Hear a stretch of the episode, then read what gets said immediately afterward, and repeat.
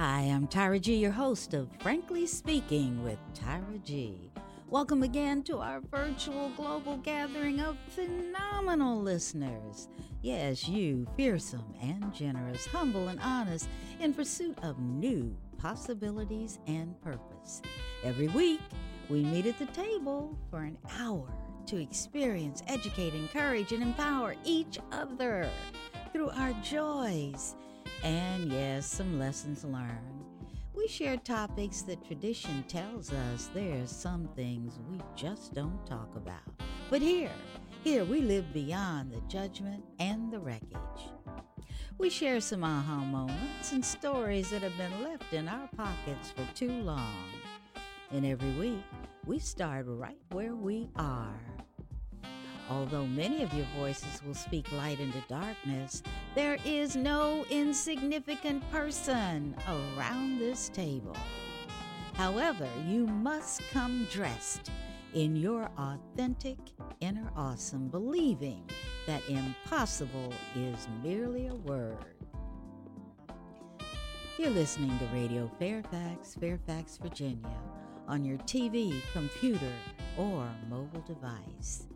And we are webcast worldwide on the internet at www.radiofairfax.org every Saturday evening at 8 p.m. Eastern Standard Time. No worries if you miss us. You can listen wherever you get your podcasts. Thank you, Courtney Nero, for composing and performing our Frankly Speaking theme song, and for naming it, I'm Listening.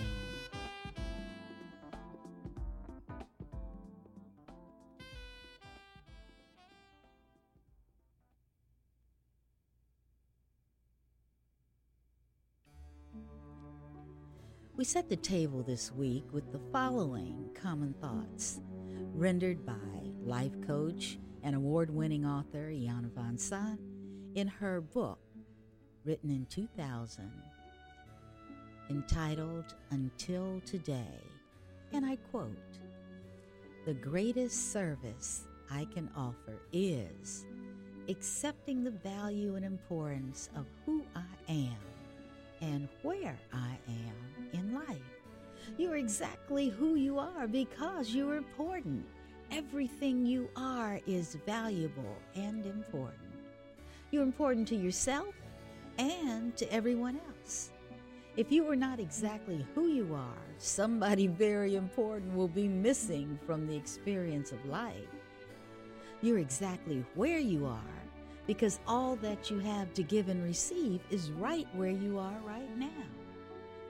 Where you are is valuable and important. Everything you know is needed right now where you are. Everything you can do is doable right where you are. If you're over here, over there would be a big void right where you are now. You have gone through all you have gone through because of who you are, because of what you needed to know. Everything you have done and been through is valuable and important. In order to be who you are, to know what you know, to be where you are in this moment, you need to go through what you went through. Hang in there with me. Who you are, where you are, what you know gives you value. It either makes your life important or discounts the importance of your life. How much you believe in who you are, serve where you are, and use what you know can make a very big difference in who you become,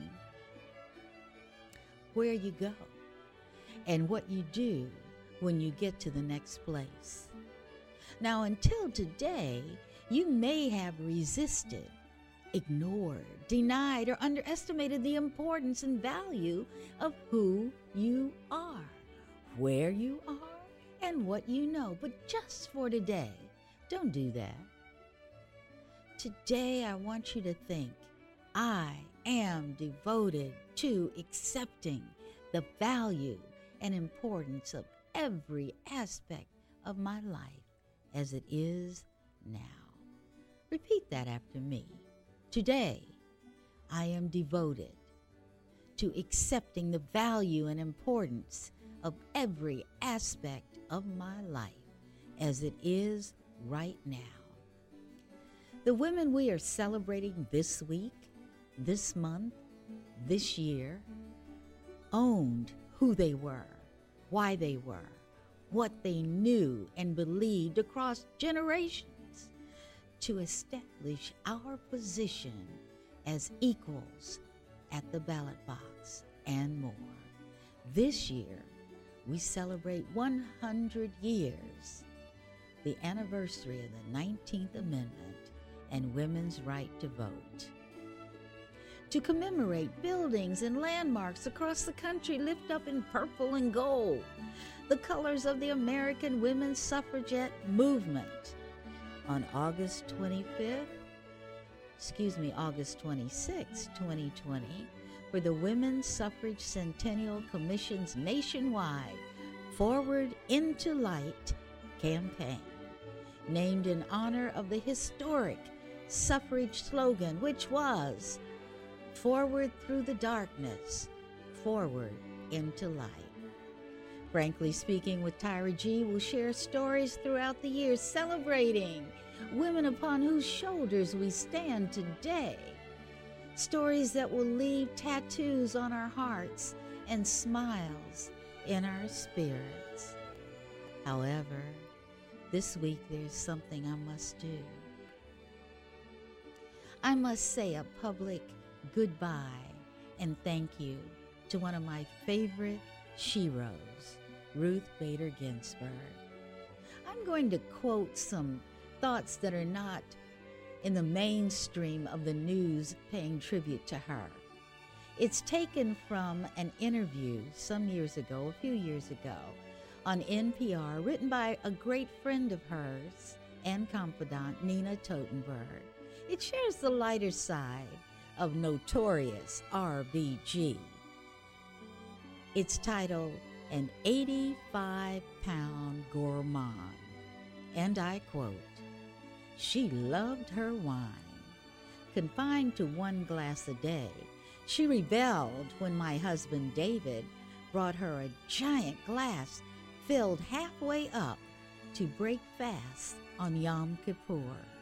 David, she instructed, fill it up to the top." She had a wonderful sense of humor. When she spiked a high fever in July and her doctor told her she had to go to Johns Hopkins Hospital in Baltimore, right away her response was, "Well, they have good crab cakes there." Ruth loved food. She may have been 85 pounds soaking wet toward the end of her life, but she loved to eat slowly, very slowly. But God help you if you tried to take her plate away before she had eaten every last morsel of food on the plate. Of course, she'd been spoiled by the love of her life, her husband, Marty, the best gourmet chef. My husband and her daughter, Jane, and granddaughter, Clara, tried to live up to his tradition, but nobody was quite like Marty. Anyone reading this will know from my pieces and from the documentary RBG about the last poignant letter Marty wrote to her at the end of her 56 years with him. Before the movie, though, I asked her to bring the letter with her to an interview we were taping. It was the last thing I asked of her that day. It was the only time I ever asked her, and I saw her cry. Check out the documentary for this poignant moment. The next paragraph is called "An Inspiration." Ruth really did love being notorious RBG. At the opera, when her tiny figure wrapped in a coat, and babushka would enter the Kennedy Center Opera House from a side entrance. I don't know why, but people would see her and the roar would begin, soon followed by a standing ovation and a loud cheering. and amid COVID-19 pandemic, she took to wearing a mask with her tiny face printed on it. So she was an inspiration to so many women, especially young women. She often would come to our twice-a-year big parties, attended by lots of doctor friends, journalists, and lawyers. She always came late, when she knew the crowd would have thinned to a relative few. But there always was a bunch of surgical residents and a few of my former interns still there. It was such an amazing thing to see how they stood back in awe of her. As I chatted with her and as she ate, undisturbed by the fact that we had 15 or so listeners, even then she was, in a sense, a performer. Her memory was so prodigious. At one party, we were talking about how she had met actor Martin Sheen. They were in the same natural birth class. He and his wife, she and Marty, about 50 years or so early. She recalled that he was in his first Broadway play back then, and she paused to remember the name. The subject was roses. Well, my husband couldn't believe it, and he Googled it on the spot. As usual, she was right. Let's close this brief tribute and hear a little bit from her words in her own voice.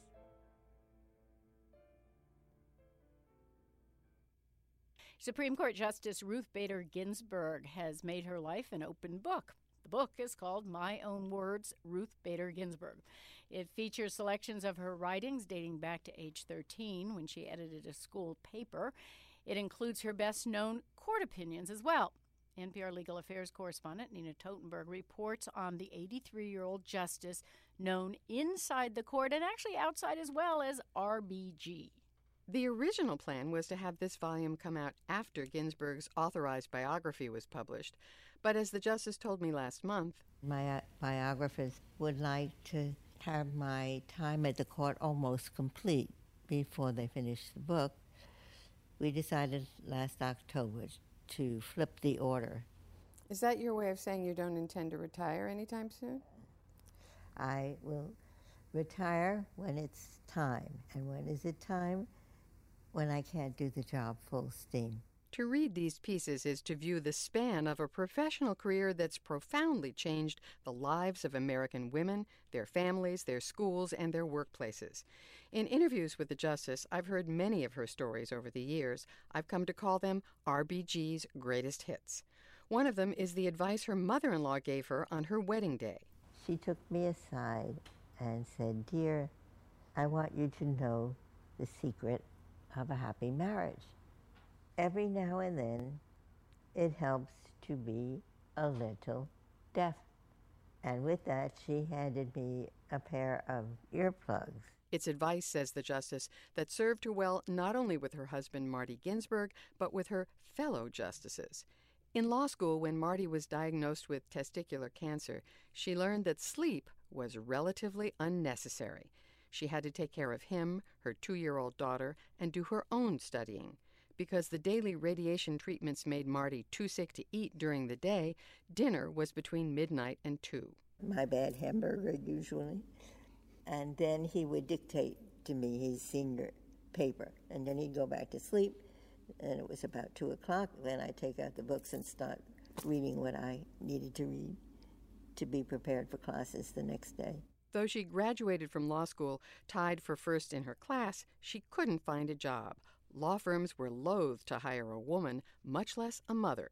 She would go on to a stellar academic career, hiding her second pregnancy to win tenure, and founded the ACLU Women's Project.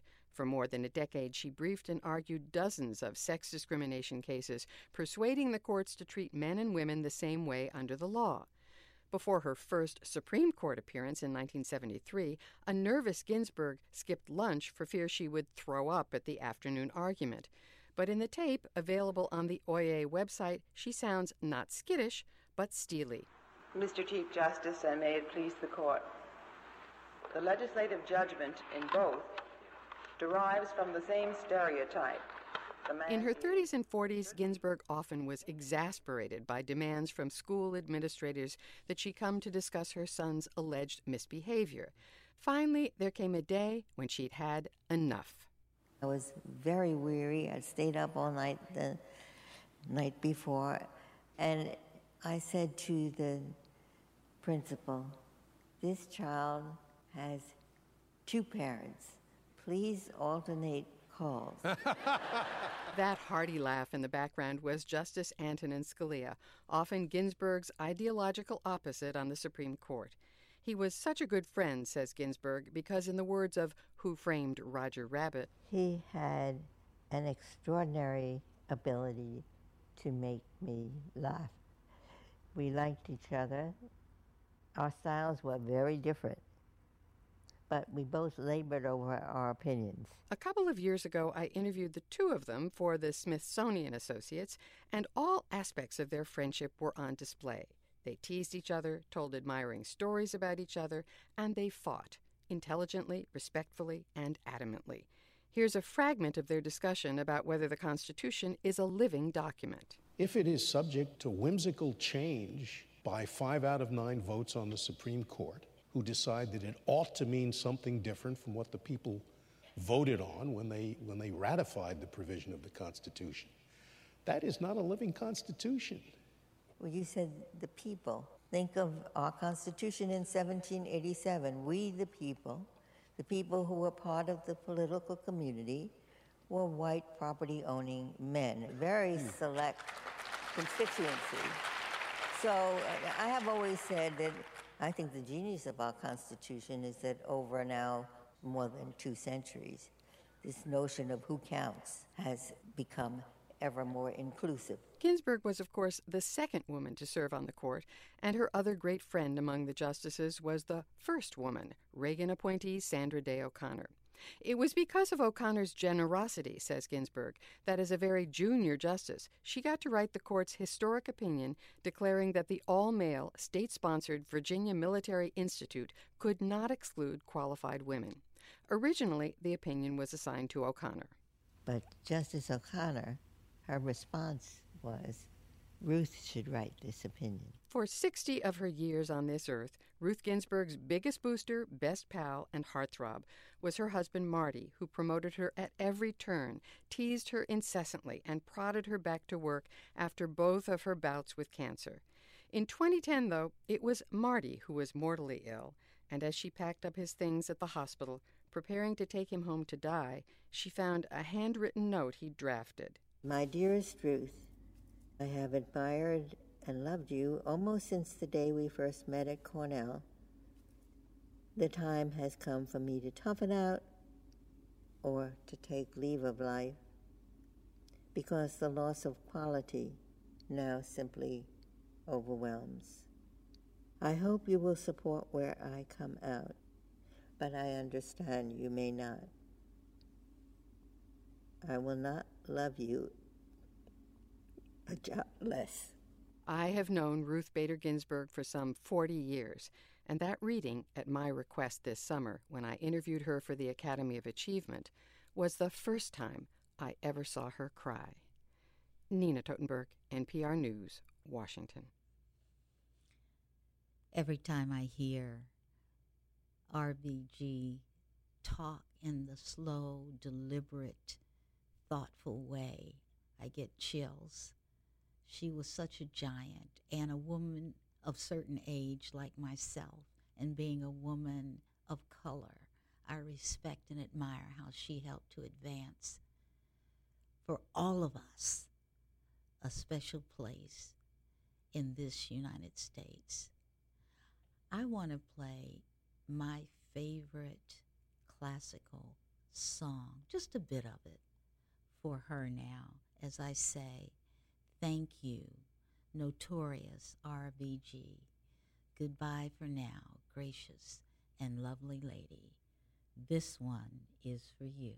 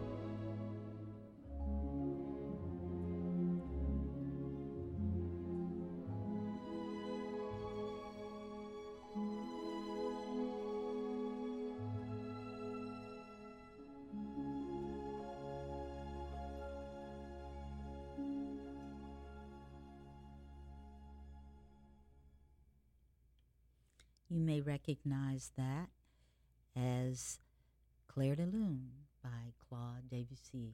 It's one of my most favorite. We're going to change up the mood because we're going to be celebrating the women on whose shoulders we are standing. Listen up. Now it's just as plain as my old hat, as plain can be, that if the women want the vote, they'll get no help from me.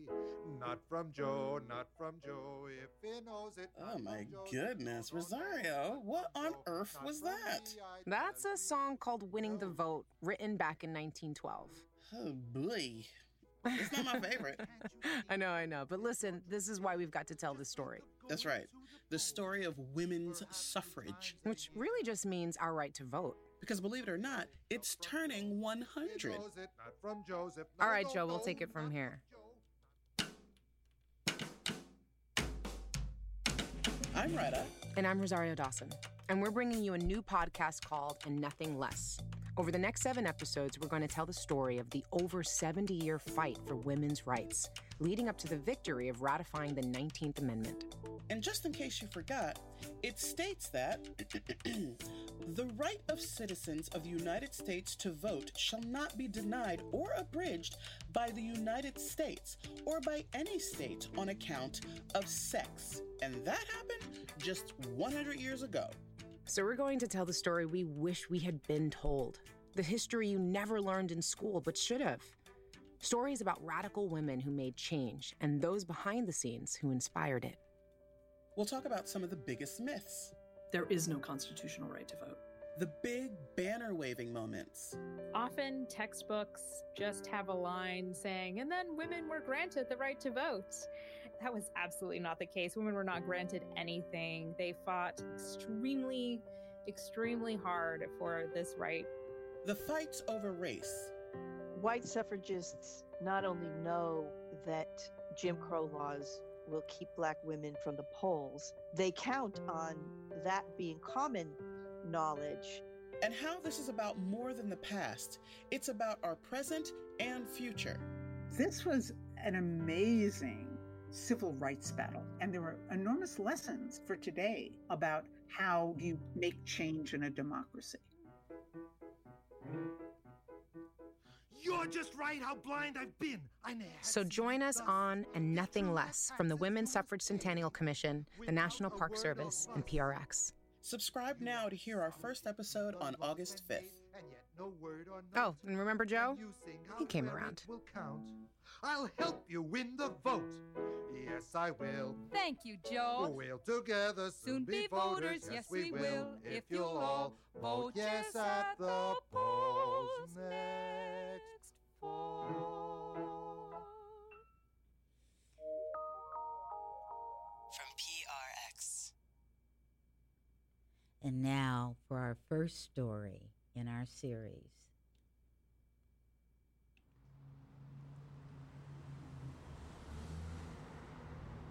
Okay, so like a couple of years ago, if you were driving in downtown Chicago from the expressway toward Lake Michigan or walking down, that road past the Auditorium Theater, you'd be on a street called Congress Parkway. And you wouldn't have thought much of it. But now when you turn onto Ida B. Wells Drive, you notice a new name on the block and you'll wonder how she got here. It's the first street name change in the city of Chicago in over 60 years. And it's the first street name in Chicago, in downtown Chicago, after any woman or any person of color. And so for Ida B. Wells to be both African-American and female, I guess she's a twofer. Standing on Ida B. Wells Drive, in front of the Harold Washington Library, which was named after the city's first Black mayor, is Michelle Duster. She's Wells's great-granddaughter and a public speaker and educator. And she worked with the League of Women Voters and the city to get her great-grandmother's name recognized. When Ida B. Wells moved to Chicago at the age of 32, she was already an established activist in the fight for civil rights and anti-lynching. as well as an investigative journalist. And of course, she also wanted to empower women, and that meant giving them a voice and a vote. In 1913, Wells founded the Alpha Suffrage Club, which was the first suffrage organization for Black women in Chicago. This emphasis on the importance of voting and her great-grandmother's legacy was constantly with Duster when she was growing up. I grew up hearing, never ending, people fought for this right, people died for you to have this right. And so I think there was always that emphasis on, like, let your voice be heard and make sure that you participate in your own, civic engagement. Wells was not alone. African-American women suffragists were fighting for justice all over the country and had been for decades. And their stories tell us they had as much at stake in the struggle, and sometimes more, than white women. African-American women are no different than any community of Americans in that they see access to the ballot as a way to participate in the body politic and to enjoy power and influence around law and policy in the United States. That's a shared story. That's Martha Jones. She's a professor of history at Johns Hopkins University and the author of Vanguard: How Black Women Broke Barriers, Won the Vote, and Insisted on Equality for All. African American women by the 1820s are beginning to ask pointed questions about their relationship to the body politic, their relationship to power. They are leveling, by the 1820s, a critique of racism and sexism simultaneously. They are holding a high bar for the nation as a whole when they decry both racism and sexism. And now, in this centennial year, as we look back on suffrage history, we think there's a pretty high bar when it comes to being honest about the role of race and racism. This is more than a story about women. This is a story about civil rights.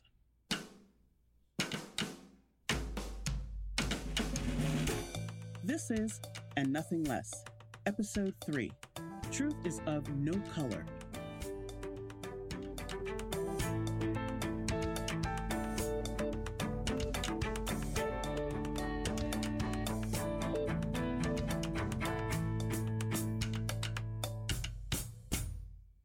The way Black women distinguish themselves is that their story doesn't begin in 1848 in Seneca Falls, New York.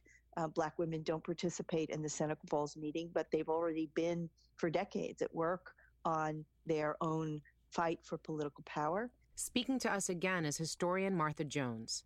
The story, as she puts it, began well before 1848, not in traditional suffrage associations, but in anti-slavery societies, churches, and political party conventions. And that campaign will not end in 1920. African-American women must continue a struggle for voting rights after ratification of the 19th Amendment, because, of course, Jim Crow laws are going to continue to disenfranchise so many Black Americans, men and women. That's why when we talk about rights for women, we also have to talk about slavery. Virtually all of the early suffragists were abolitionists, though not all abolitionists were suffragists. Before the Civil War, white and Black suffragists and anti-slavery organizers worked together toward a common cause. Formerly enslaved people and free Black women like Harriet Tubman, Maria Stewart, and Sojourner Truth were active in women's rights circles. Another famous abolitionist and formerly enslaved person who frequently spoke at women's rights conventions was Frederick Douglass. In fact, he spoke at Seneca Falls, living just a horse ride away in Rochester, New York. And while living there, he established his abolitionist paper, The North Star, in 1847. But he used it to do more than just denounce slavery. He also talked about equal rights for women and other oppressed minorities. In fact, the paper's masthead inspired today's episode title, Truth is of No Color. The full line read, "Right is of no sex, truth is of no color, God is the Father of us all, and we are all brethren." So before and during the Civil War, There was a lot to unite the circles of Americans seeking equal rights under the law. But by the end of the Civil War in 1865, nearly 20 years after Seneca Falls, new freedoms and new questions about who should have what rights sparked new debates. The 15th Amendment, proposed in 1869 by Republican lawmakers to make sure the right to vote could not be denied on account of race, was extended to men and only men. And suffragists had to choose between a win for some or a win for all. Congress decides to endorse Black male voting, but not female voting. Lisa Tatro is a history professor at Carnegie Mellon University. They propose, Congress does, the 15th Amendment to the U.S. Constitution, one of the last and final Reconstruction Amendment. And in that, they say that the states may not discriminate in voting on the basis of race, but they don't say on the basis of sex. Suffragists find themselves split over the 15th Amendment, and ultimately over race. If you remember, Susan B. Anthony said, "I will cut off this right arm of mine before I will ask for the ballot for the Negro and not for the woman." She and Stanton faced a hard choice and decided to sever ties with the American Equal Rights Association and form the National Woman Suffrage Association. I mean, it's a very ugly chapter. And it reminds us that just because you support the advancement of democracy for one group does not mean you support the advancement of democracy for all.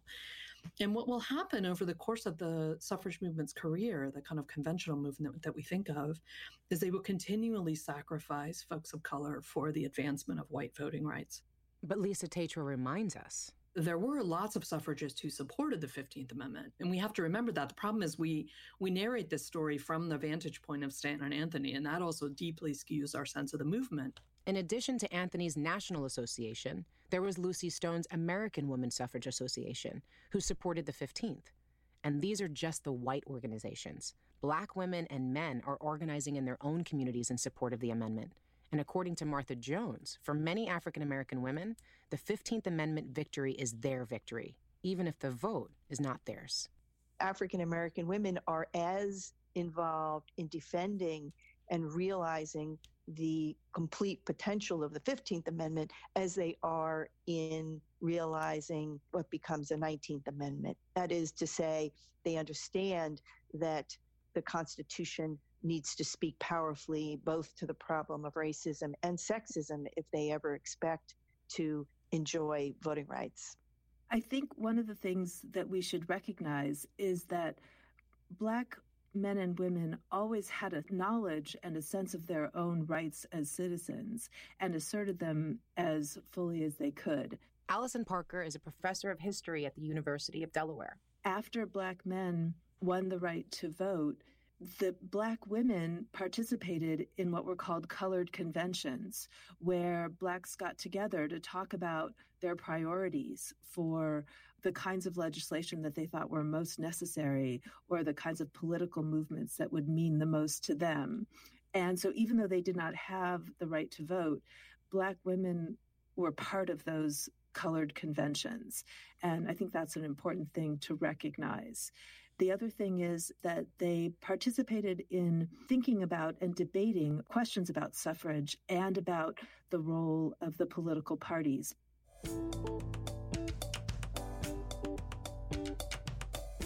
This understanding that political power can't just be based on gender, and it can't just be based on race. It can't just be fought for in the courts or in the streets. It's all-encompassing. This is exactly what Ida B. Wells understood. We'll talk more about her and her fellow activist Mary Church Terrell in a moment on And Nothing Less.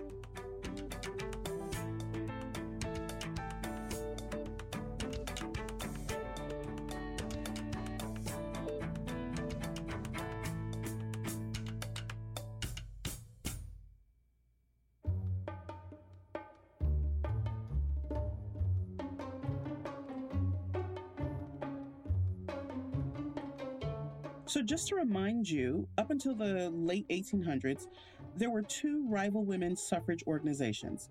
The National Woman Suffrage Association, led by Elizabeth Cady Stanton and Susan B. Anthony, and the American Woman Suffrage Association, led by Lucy Stone, among others.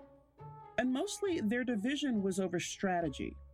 Stanton and Anthony were committed to a federal amendment, and Lucy Stone's camp wanted to take a state-by-state approach. But the other sticking point was race. And those divisions were ugly. But in 1890, they decided the only way they could achieve their ultimate goal, which was a vote for women, was to unite. And so you had one group, the National American Woman Suffrage Association, simply known as the National.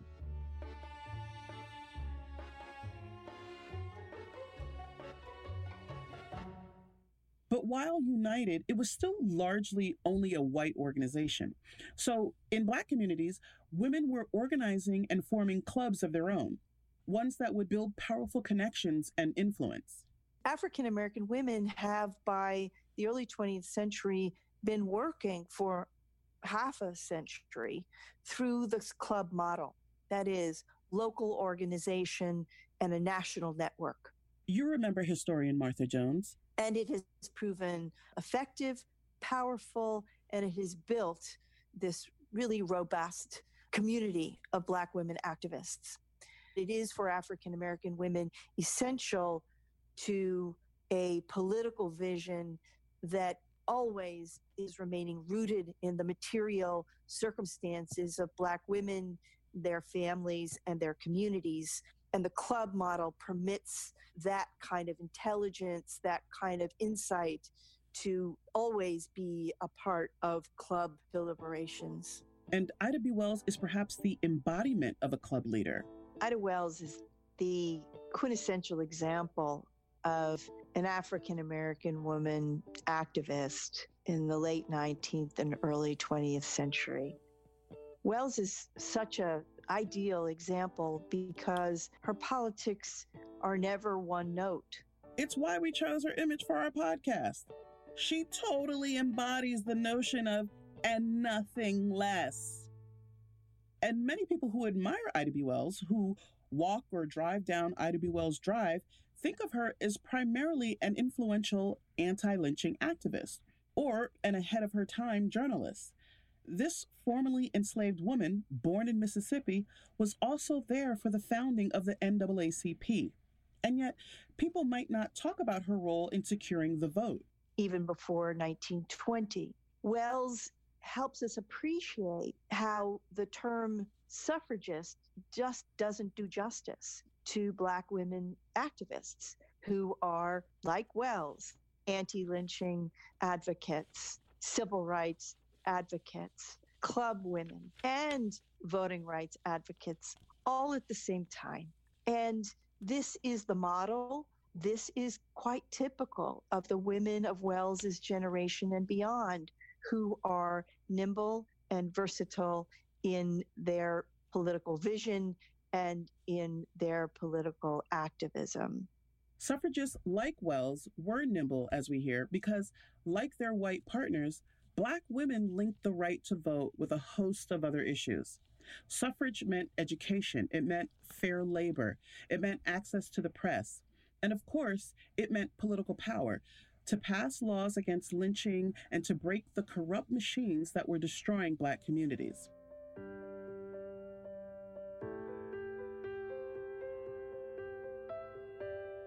For Black people, suffrage also meant racial justice. And while fighting for these rights, Black suffragists would have to deal with discrimination within their own ranks. In the late 19th and early 20th centuries, particularly in the South, the mainstream suffrage movement not only accepted discrimination, but encouraged it. There was this massive effort on the part of powerful politicians to reassert white supremacy over Southern politics. And they had been driving Black men from the polls through violence. Marjorie Sproul is a professor emeritus at the University of South Carolina. They had sometimes sort of coerced them or somehow persuaded them to vote certain ways, in other words, control their votes. It was within this environment that another leader in the Black community also emerges, Mary Church Terrell. Like Ida B. Wells, Terrell was born into slavery. Her family was from Memphis, and the two actually knew each other as girls.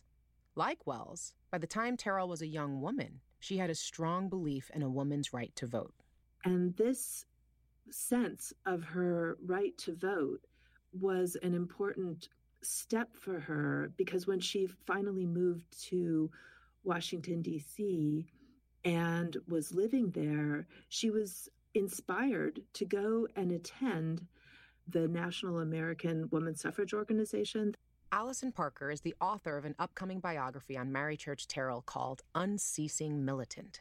And she went to one of their meetings and asked them if they would put on their agenda and create a resolution asking them to fight for Black women's rights and for the protection of all African Americans. And Susan B. Anthony said, "Are you a member of this organization?" And she said, "No, I'm not, but I hope that you would see that our causes are linked." And this was a really interesting moment because Susan B. Anthony invited her to the podium and allowed her to put a resolution in favor of Black rights and civil rights protections into the agenda of that meeting. And they became friends after that point and worked together on several occasions. Parker explains that Terrell's relationship with Susan B. Anthony represents this balancing act that many Black women activists had to achieve at the time. And Susan B. Anthony also invited Mary Church Terrell, along with several other Black women, including Ida B. Wells, to stay at her home when she would invite them to Rochester, even though she also participated in a lot of racist rhetoric and strategic decisions. She was a complicated person and was more likely to participate in acts of social equality than most white women at the time.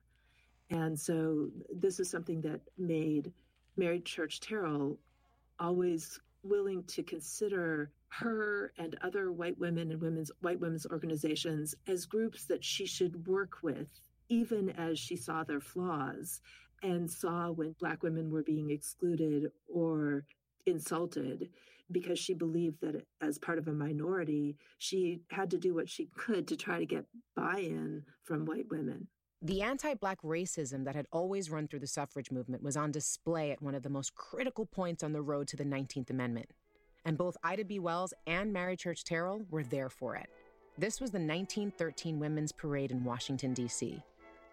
Organized by Alice Paul, the founder of the National Woman's Party, it was scheduled for the day before the inauguration of Woodrow Wilson. This is a celebration of a new president, and the first president from the South since Reconstruction. And the parade would reflect that. The Black suffragists were asked to march in the rear.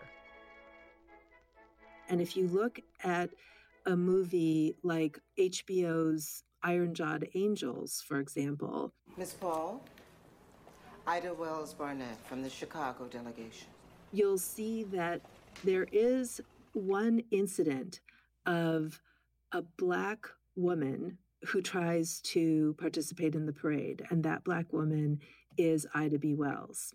I'm told you expect Negro women to march in a separate unit at the back. And the way that the story goes is that she has a confrontation with the parade organizer, the Quaker suffragist Alice Paul, and she decides to disobey the segregation order and go on ahead and insert herself in her Illinois delegation. We have one agenda, suffrage. Add another issue. If we don't stand up now, what happens to Negro women when you finally get the vote? They'll keep us out of the polling place any way they can. Other colored groups have agreed to the compromise. Not perfect, but we gotta be practical. Dress up prejudice and call it politics?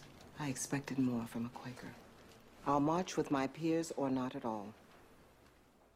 Parker says this story is true. But the way it's been told, you might think Wells was the only Black woman who refused to be segregated. The truth, she says, is much more interesting.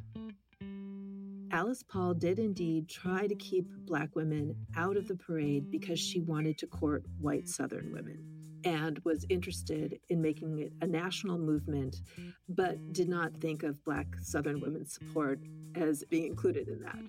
So instead, what happened is that African-American women who asked her if they could participate got a no, and then eventually got a, well, you can do it as long as you stay in the back.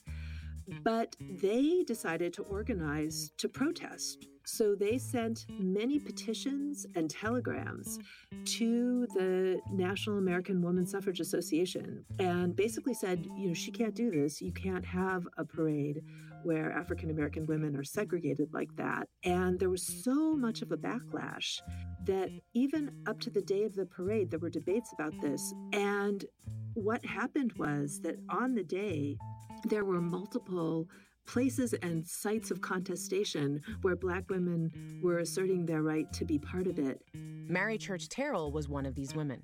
She was enlisted to help marchers from the Delta Sigma Theta sorority from Howard University. That's a historically Black sorority. But they wanted to march with the groups of other college women, not to be segregated in the back.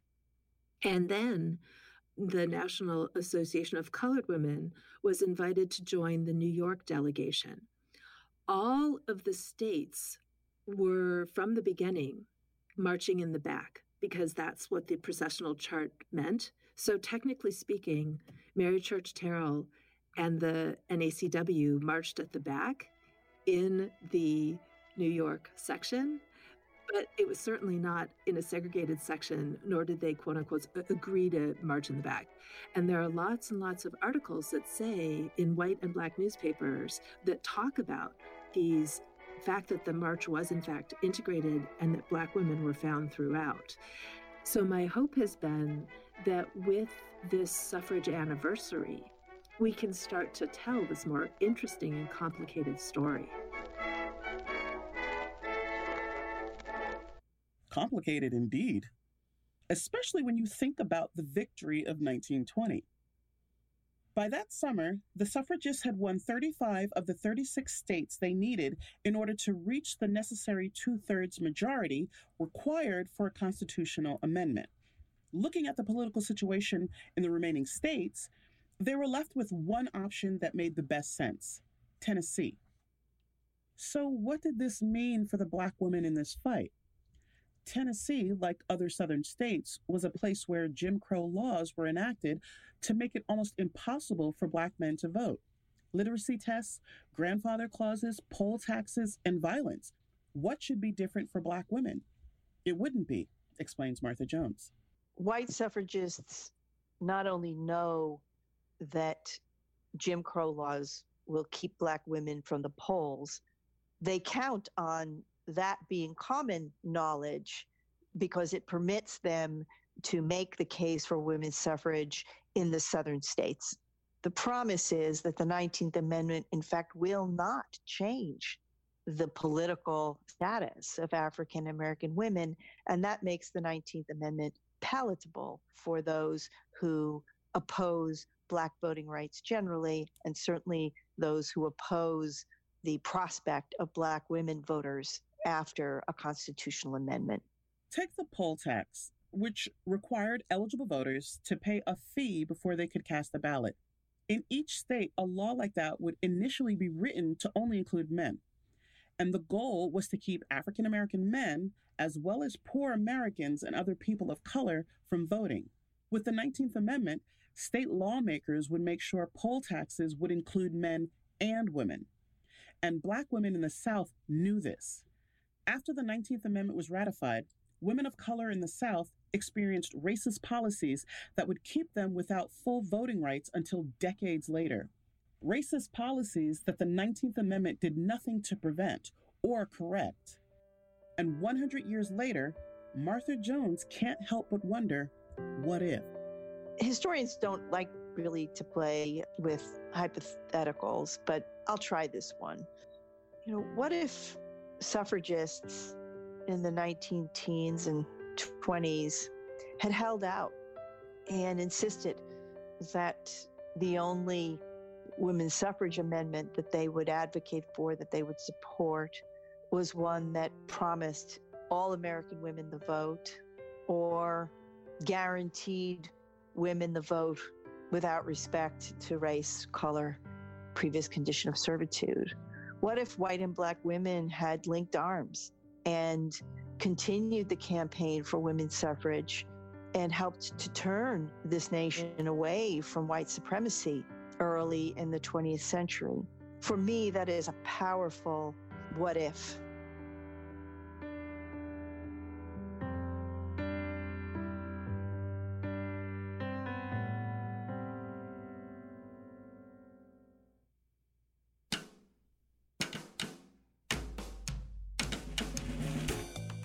Next time on And Nothing Less, we hear about more women in communities who fought for a right to be heard. Chinese immigrant women are not eligible for citizenship, and yet they still are advocating for suffrage. Why would they do this? I'm Retta. And I'm Rosario Dawson. This was And Nothing Less from the Women's Suffrage Centennial Commission, the National Park Service, and PRX. This podcast was envisioned by WSCC Executive Director Anna Lehman with support from Kelsey Millay. The production team is executive producer Genevieve Sponsler, producer and audio engineer Samantha Gatzik, and writer and producer Robin Lin. Original score by Erica Wong, with additional music from Epidemic Sound. The historical content used to create these stories was brought to you by the National Park Service. Teachers can download companion lesson plans at... What if you have heard the first of many engaging, educational, and encouraging stories about women and therefore about civil rights. Frankly speaking, is our time and our space to help, heal, educate, and encourage each other into the best version of ourselves, no matter where we are in the journey. You've been listening to Radio Fairfax, Fairfax, Virginia, on your TV, computer. Look at me, I'm all back in the other century, or mobile device. And we're webcast worldwide on the internet at www.radiofairfax.org. I want to leave you with this. Your seat at the table is guaranteed. I look forward to the next time. Until then, remember, you are stronger than you feel. You are smarter than you think. You're more respected than you know and more loved than you can ever believe. Your time, your energy, your mind, the people who come into your life, they are all gifts and they are infinite. They belong to you and they belong to everyone else. I'm Tyra G. I want you to know I'm listening, I'm here for you, and I love you. Until next time. Bye now.